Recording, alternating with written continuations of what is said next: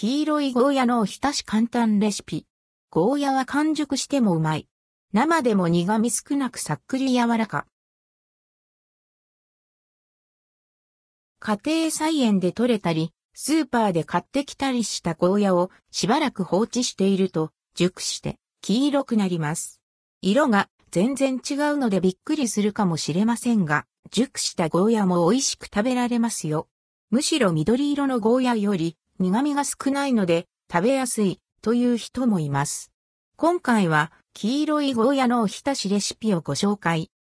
黄色いゴーヤのおひたしレシピ。材料。用意するものはこちら。熟して黄色くなったゴーヤ1本。めんつゆ大さじ1弱。砂糖小さじ1。醤油小さじ1。鰹節適量。作り方。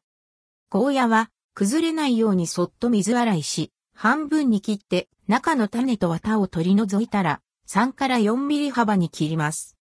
ボウルに麺つゆ、砂糖、醤油を合わせ、ゴーヤを入れて和えます。冷蔵庫で冷やして味が馴染んだら器に盛り付けて鰹節を振りかけます。完成。黄色いゴーヤのおひたしの味は、熟す前の緑色のゴーヤのようなシャキシャキっとした食感ではなく、柔らかみを帯びた、さっくりとした歯ごたえ。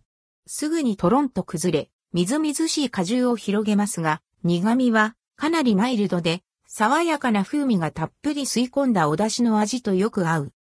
生のままでも苦味は弱く、むしろほのかな野菜の甘みのようなものすら感じられる。熟したゴーヤ。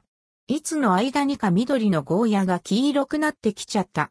という時は、簡単に作れるおひたしを試してみてくださいね。ただし、ゴーヤが熟しすぎると腐れてしまうのでご注意を。